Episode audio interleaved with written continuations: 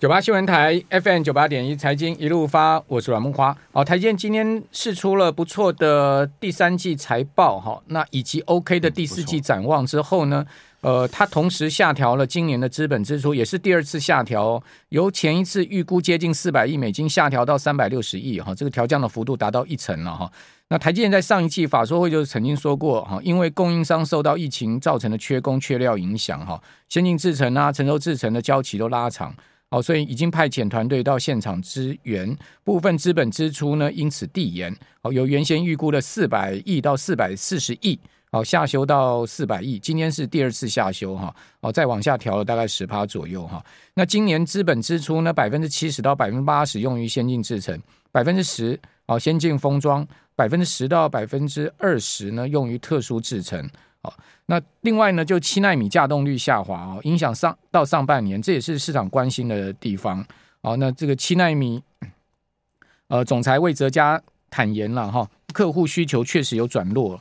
哦，这当然，这个我想他如果说客户需求很强的话，大家应该都不相信嘛。你就 这个怎么可能讲说客户需求很强嘛？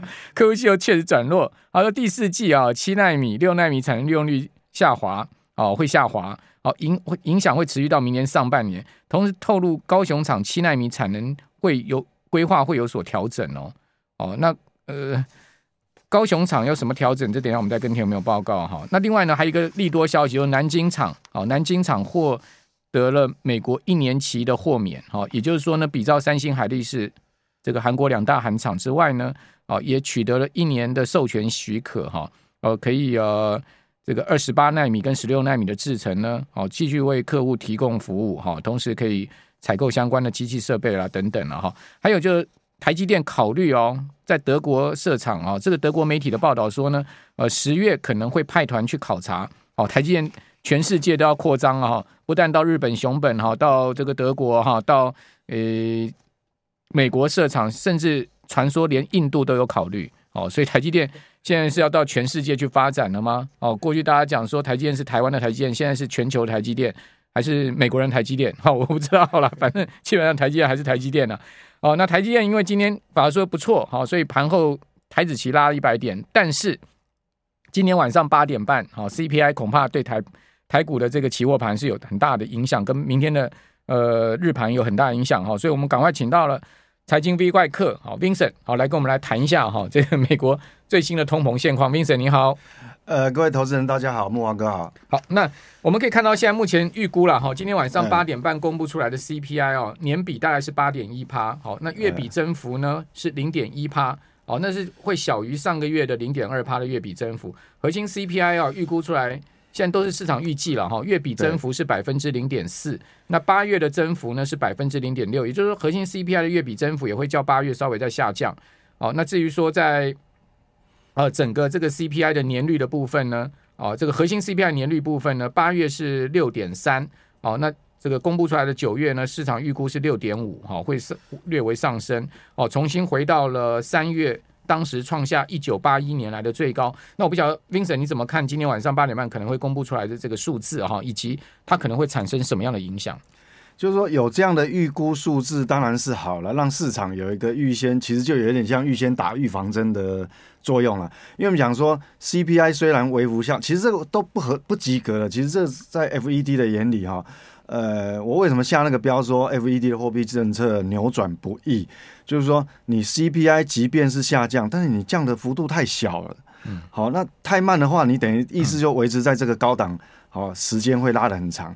那更何况核心的部分和就是去掉能扣先扣掉能源的部分哈，对，来讲它不止没有降，嗯。还是缓步的垫高回升，所以这是这是美国的克利夫兰联储 CPI 的即时预测啦，因为它是 FED 下属机构，专门在呃预预在统计这个预预预估这个 CPI 的，所以这样来看的话，其实你很难让 FED 啊符合它的一个标准，所以我觉得说，从目前及时预估的数据来看呢，那投资人。当然，呃，但那个是两两两个小时之后要公布的事情，所以你也不要期待太深，因为按照如果这个数据的话，好，除非你有意外，所以我们不能期待说有让 FED 让市场说多惊艳啊，或但但是我们讲到股市哈，对，那股市当然它也不可能天天跌嘛，哈，就是说现在技术面你的负乖离就是这么大，理论上你这个数字哈，只要稍微让大家市场认可，能够接受度，只要认可一点点，它都有机会反弹。是，但是我们现在也没办法，因为它核心的部分还是增加。好，那我们从如果说我们先撇开 CPI，CPI 不讲哈，那我们讲说。如果其他的因素是不是有办法让这个现阶段的哈，那如果没有新增的变数，是不是有什么机会让这个 FED 的想法可以转变，扭扭转它的这个呃货币政策紧缩的看法？那当然我们就要看，因为我们讲说他上次呃的会议有提到嘛，九月呃呃那个九月下旬的时候会有，就一个是就他宁愿牺他可以牺牲一些就业，嗯，然后哦就是牺牲景气，然后来来换取说把。通膨快速的把它压低，但是我们如果看哈，他上礼拜五刚公布的这个非农就业数据报告，然后我们来推哈，这个就是说他在那天公公布报告，那个失业率是 往还不止没有拉起来哈，还往下掉掉到三点四九，等于是在历史低档了哈。那我们重要哈，我们今天我小小的部分哈，教各位怎么去。推导说，到底有没有机会去扭转这个？呃，就是说什么时候 FED 才可以感受到这个压力？我们看目前的这个这个美国的这个呃九月份刚公布出来所谓劳动力人口是一亿六千四百六十八万。是好，我们用这样回推哦，嗯哼，它失业率现在是三点四九，但是我们看哦，当初在上一就九月下旬这个呃公布的时候，所谓经济预测 FED FED 自己讲的哈。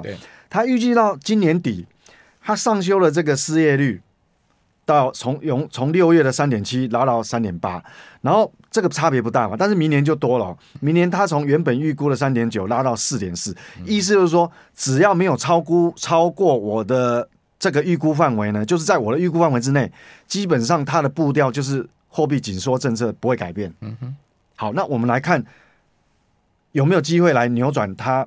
就超过这个范围。如果按照刚这个一亿六千八百多，呃呃，这个劳动人口，我们看这个表哈，我把他说，我们先算今年底，今年底他预估会三呃三点八嘛，那我们把现在刚刚公布的数据三点四九减掉三点八，再乘上它的总劳动人口，乘出来是多少？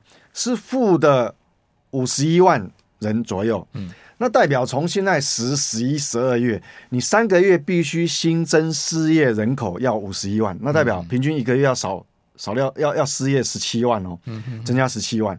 好，那我们知道刚公 刚公布出来的非农新增新增就业人数还是挣了二十六万。对。那他怎么会改变想法呢？嗯嗯嗯，哦，这是他他自己讲的，我们都按照 FED 的数字。好，那我们再来看，那明年呢？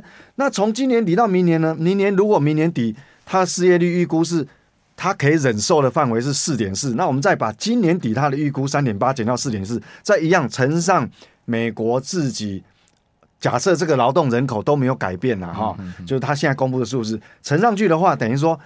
从今年底到明年这样整年哈，他必须要新增九十八万多人的失业人口，将近一百万，对，才能够扭转 FED 的心意，就他要打通膨嘛，他宁可牺牲就业，那代表什么？你平均你这样平均下来，每个月也是要哦接这个这这这个这个起码这个大概八万多，新增八万多的这个这个失业。减减对新增八万多的失业，对对，所以说从当下。从现在最后一季到明年底，总共加起来要失业将近一百五十万。嗯。但是我们看到这个数字，其实新增就业现在都还是正的啊。对。那我们再挑 翻过去记录，是不是真的让 FED 能够感受压力？是不是曾经有有？我们看哦，过去来讲，网络泡沫发生的时候，在二零零一年的时候，它曾经就经景气真的真的开始下滑的时候，它曾经每个月的新增非农就业人口都是负的。嗯。好，有负有有负到三十万，有负到十几万，也有常常负二十几万，而且不是一个月，是一段时间，可能长达可能八个月、九个月。呃，后来美国的失业率到九趴多嘛？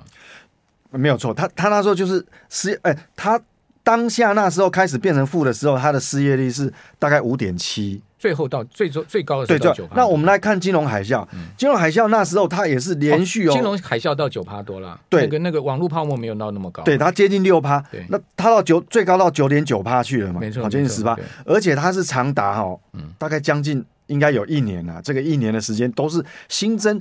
我讲就是每个月大家不是很重视吗？每个月的第一个礼拜都是公布那个很重要数字，叫新增非农就就业人数。对，它都是负的。所以意思，我现在要跟各位报告，就意这个意思是什么？意思就是说，假设你没有超过这个 FED 的预估范围，你说它会不会紧张？嗯，它当然不会有压力。所以他既然他既然现在。他现在根本不可能放松他的货币政策。对，所以意思就是说，我为什么下不是标说 FED 的货币紧缩政策，它真的很很难扭转嘛？因为他自己公布的数字，预估数字数字就是这样。那我按照你预估的数字，如果都不符合这个状况，代表你要超过它才会有压力。嗯、那到现在会不会超过？那距离还很远。所以意思就是说，哪怕今天晚上 CPI 公布了 CPI，哪怕再怎么市场。就哇，这样好多！哦！你再怎么，斌总，我们这边先休息一下，我们等下回再挖。OK OK。九八新闻台 FM 九八点一财经一路发，我是阮梦华。哦，美国财政部长叶伦呢，在 INF 国际货币基金会的一场会议上面谈到了，说美国的债市啊，他现在担心会崩溃哦。这是财政部长讲自己国家的债券市场，他担心会崩溃哈。他说呢。呃，美国的财政部现在不断的在支持这个债券市场哈，但是他说呢，这个在美国的这个债券的一级交易商哈，他们的资产负债表哈，呃，并没有扩大多少哈，但是呢，整个债市的这个规模哈，就是说整个卖压不断的在加加大，他很担就言下之意，当然他没有讲很清楚，他言下之意就是担心说这种一级交易商没有办法承受这么大的一个卖压，那这个卖压来来自于哪里呢？这来卖压是来自于全世界四面八方，包括。持有美债最多的几个国家的央行就不断的最近在抛美债哈，因为这些央行也要捍卫自己本国货币，包括人民银行、包括日银哈、日本央行哦、韩国啊都在抛。为什么在抛呢？原因很简单，我的货币一直贬嘛，我需要我需要这个呃，我需要来赶快来赶快来买我的这个自己的货币，然后支撑我自己的货币，我要卖出美元。那我就等同卖出美债，卖出美元相关的资呃等同的资产，所以呢就不断的在抛美债。你可以看到这个各国央行减持美债，减持的非常多。另外美债一直这个在在跌，哦，这个十年期国债殖率在最新一个交易又几乎来到快快要到这个四趴，那一直来跌，一直来跌，那这个一直全世界投资人的卖压、机构法人卖压也是不断。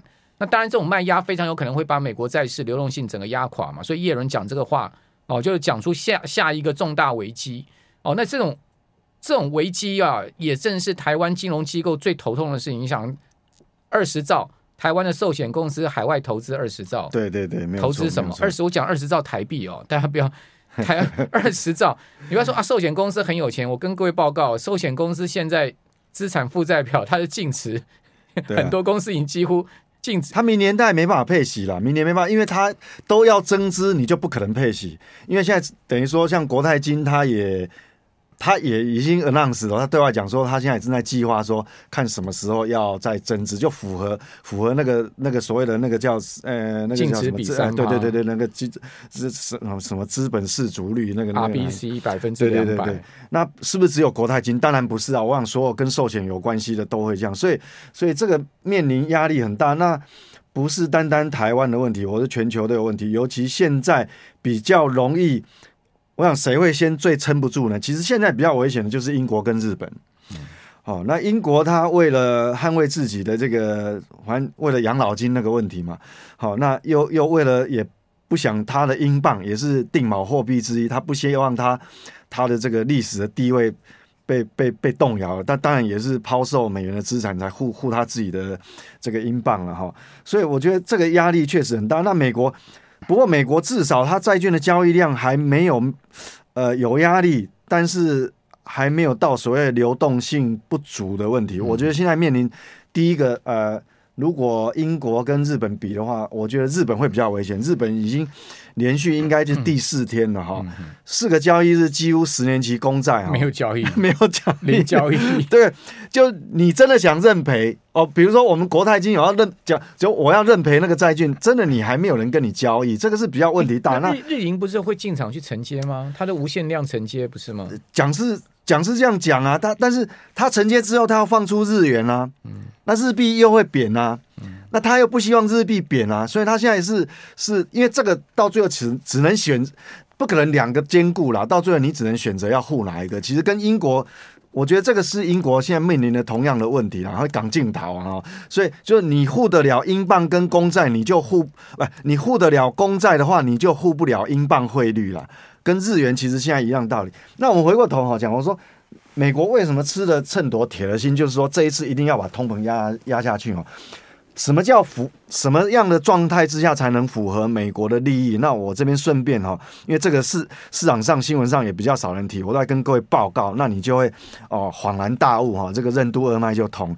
我们知道哈，美国啊，美国这个所有的国债哈，国债总额哦，前一阵子才没多久。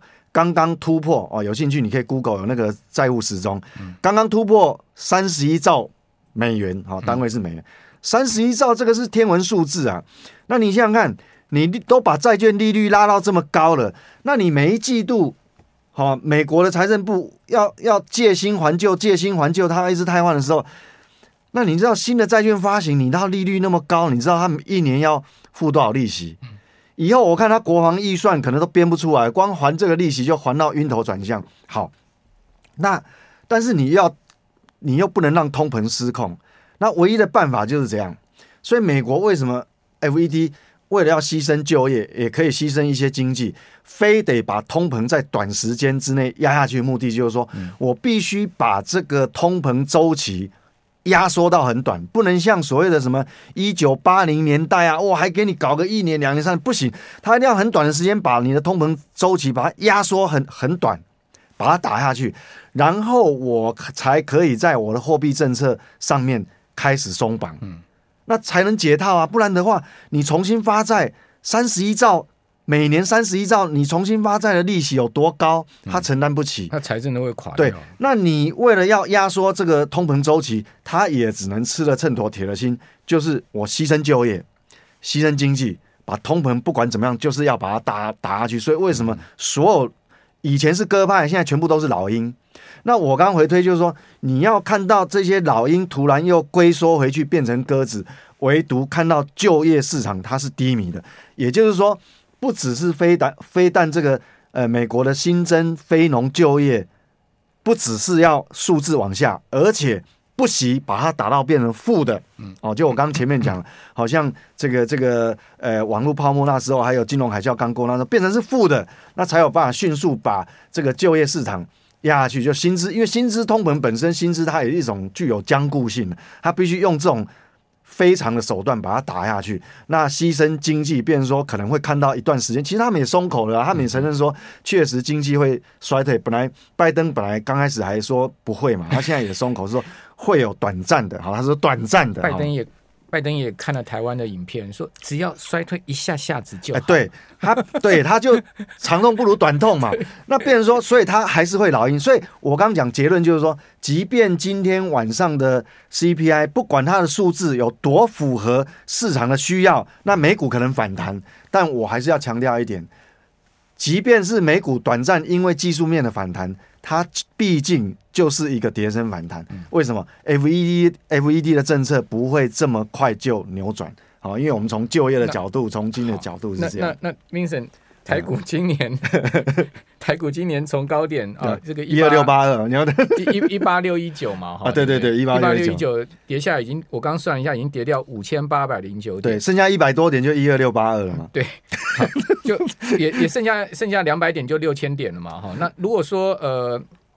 从年初起算的话是五千四百点，好，年初起算的话，大盘是跌了五千四百零八点。那你觉得后面几个月今年会怎么样走呢？这个台股阿喜五一阿喜五一啊，我但我认为它还是会反。其实我跟你讲，今天今天本来是有机会的，因为盘盘中其实台积电都都很抗跌，都红的哦。今天还开高哎，今天是开高十七，是最后才被外资卖下去。那当然，今天拖累主要是金控跟跟这个台塑集团了哈。那就是全职大的。那其实我是觉得哈，以台积电法说的的的这个公布，其实我我觉得最大亮点是哪？你知道吗？嗯，他确实有看到景气的问题，他不会硬撑，所以他下修了资本支出，有没有？这真的是好的开始。嗯。哦，至少我们比方说，景气不好，你还要一直开，你就假设你是开百货公司，你明明景气不好，你还一直扩张，要开二十个新的新的据点，这这就不合常理。你变成说只是造成自己后面的麻烦。好，所以我觉得台股当然会反弹了哈。以技术面来看，但是我认为说以景气的角度，我们不谈股价，以景气的角度，呃，要触底要落底，我觉得还要时间观察。嗯，没有那么快。所以，所以反弹上面。反弹上去，持股比重高的人还要减？还是要稍微做一些调整？啊啊、那长期存股的人呢？存股那，你把我难倒了，我真的，我觉得现金比例拉高。谢谢冰神。